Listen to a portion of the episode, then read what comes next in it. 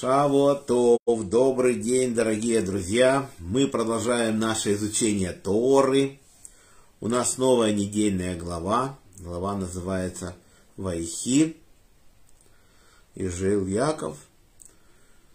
Это последняя глава книги Брешит.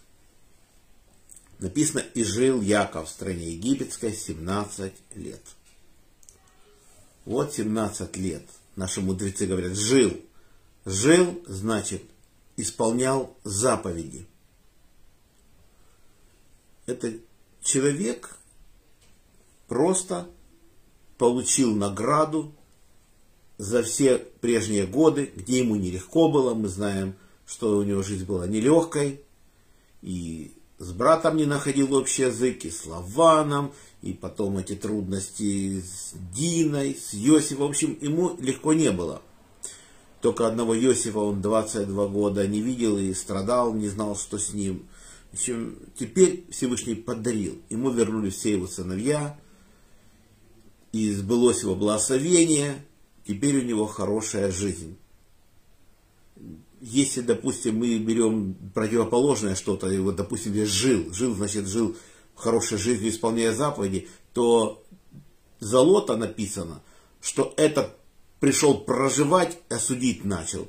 То есть Лот в доме. Вообще, проживать, проживать это получается как бы прожигать свою жизнь. Когда мы не говорим о праведнике. А Яков именно жил. То есть Всевышний ему подарил всех внуков. Он учит Тору с ними. Он учит с Менашей, с Ифраимом Тору. Он полностью рад своей жизни. Египтяне его уважают. Он спас Египет. Когда он шел в Египет, Нил поднялся, голод прекратился. Они его там просто на руках готовы носить. И вот он живет такой жизнью хорошей. И теперь приблизились дни его смерти. Он понимает это. И он призвал сына своего Иосифа. Ему здесь написано, что ему сто сорок семь лет.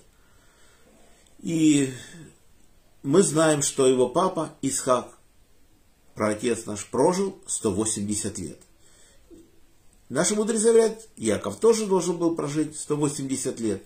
Но за то, что Яков сказал фараону на вопрос, сколько лет жизни твоей, Яков сказал сто тридцать лет. Немногие злополучны были лета жизни моей, и не достигли лет жизни отцов моих в одни их.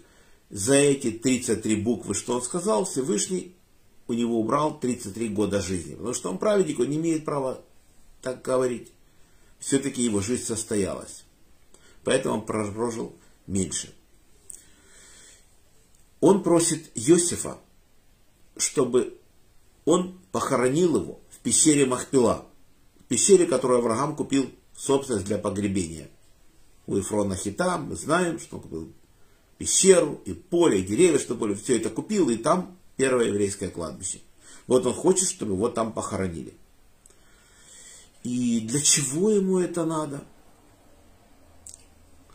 Он говорит, что дети могут подумать, если ихний папа похоронен в стране египетской, то не надо никуда уходить.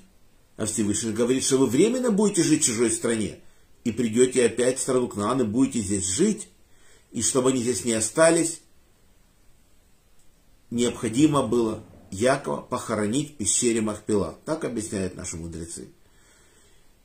И другая причина, что египтяне могли из него сделать божество, и это тоже послужило бы причиной для поклонства. То есть у него было много причин на то, что похоронили его именно в пещере Махпела.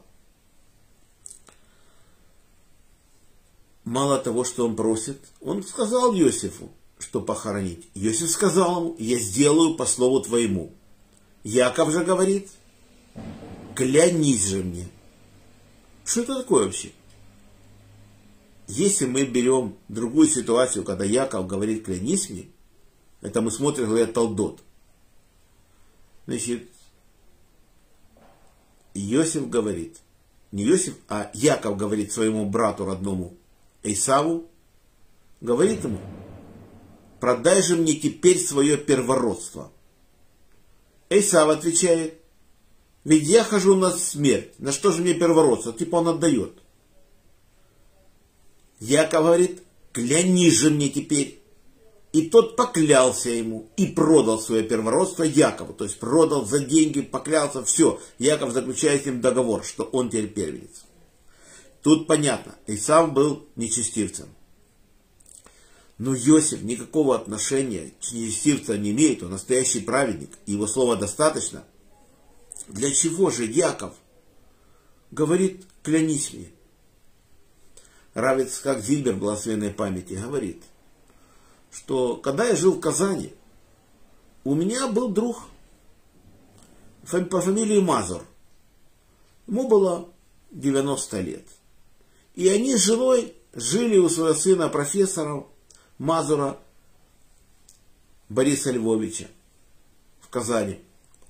Он был профессором по лечению туберкулеза. Он даже создал теорию, есть его научный труд, теория синей палочки называется. В общем, случилось такое дело, что мама умирает. А он лечил людей из госбезопасности, из горкома партии, из обкома партии, из самых больших людей города. Они пришли к нему домой. Рав Ицхак говорит, что в дом зайти было невозможно, столько было народу. И говорили такими словами: Борис Львович, ваше горе, наше горе, хороните вашу маму на центральной аллее кладбища. Папа хотел, конечно, похоронить ее на еврейском кладбище, но куда тут денешься? И пришлось ему похоронить маму и, соответственно, жену этого друга, Рава Ицхака Зильбера, похоронить на центральной аллее обычного кладбища. После этого произошло такое. Перед тем, как умереть, отец сказал своему сыну, говорит, и, и, пообещай мне, что ты похоронишь меня на еврейском кладбище. Хорошо, когда умер папа, пришли к нему те люди, те же люди начали говорить, такое-то дело, что ваше горе, наше горе, хороните его на обычном кладбище, центральной аллее, в общем, все, все, все. Он говорит, нет. Папа с меня взял обещание похоронить его на еврейском кладбище. И эти люди не возражали. Они как-то с этим согласились. Это обещание сработало. И тогда ему удалось похоронить папу на еврейском кладбище, как он просил. Поэтому Рав Ицхак Зильбер понял, почему Яков берет с Иосифа клятву. Да, фараон не был праведником. Фараону не сильно интересовала эта клятва, но произошло тогда другое. Значит, когда умирает Яков, Иосиф пришел к фараону и говорит, что хочу похоронить папу в пещере Махпела, в пещере праотцов, в стране Канаан.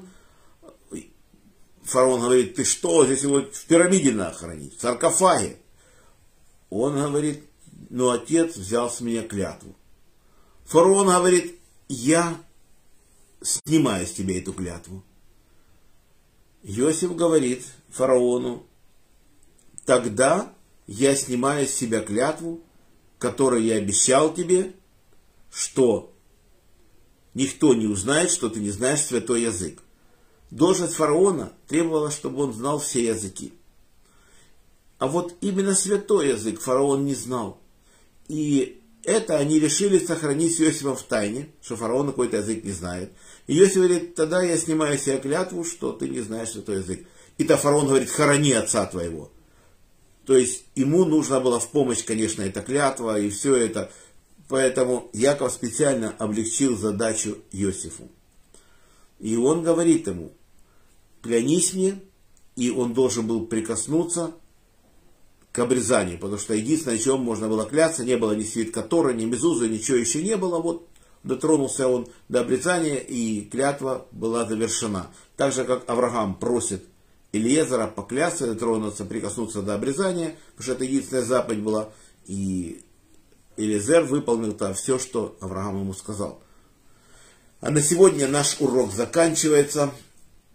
Урок был дан за поднятие души Михаэль бен Леви, Берта бат Исраэль, Павел бен Ефим, Самуил бен Герш, Хая Малка бат Йосиф, Роза бат Михаэль, памяти Ури бен Харитон, Мендель бен Мендель, Яков бен Нахум, Владимир бен Григорий, за здоровье Светлана Батклара, Шимон бен Ицхак, Борис бен Мария, Анна Батривка, Полина Пербат, Соня Сура, Лена Батклара, Женя Бат Ида, Анна Бат Елена, Евгений бен Софья, Двора Бат Мирьям, Моисей бен Ева, Ирина Бат Двойра, Йосиф бен Раиса, Инесса Бат Маэль, Евгений бен Берта, Евгений Бат Ита, Фира Бат Анна, Геннадий бен Лена, Ольга Бат Светлана, Йосиф Дан бен Цара, Таня Бат Фрида, Ида Бат Рива, Вадим бен Татьяна, Юлия Бат Белла, Яков Йосиф бен Рахель, Шимон бен Мира, Фейга Бат Берта, Ася Бат Года, Марк бен Нина, Ира Бат Вера, Леор бен Клара, Рафаэль бен Клара, Хана Цепора Бат Сара, Ида бен Хая Авива, Ефим бен Соня, Майя Бат Фаина, Алексей бен Ольга, Мазал Барасас Гула, Ирина Батури, Арон Алей бен Нури, за хороший дух Арона Ребен Двора, Дис бен Ахум, Авигаль Бацара, Хана Батаврагам, Рафаэль Арьелей бен Лариса.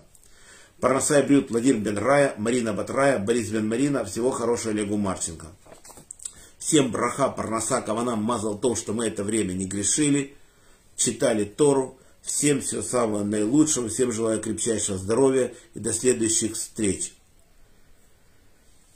Шалом.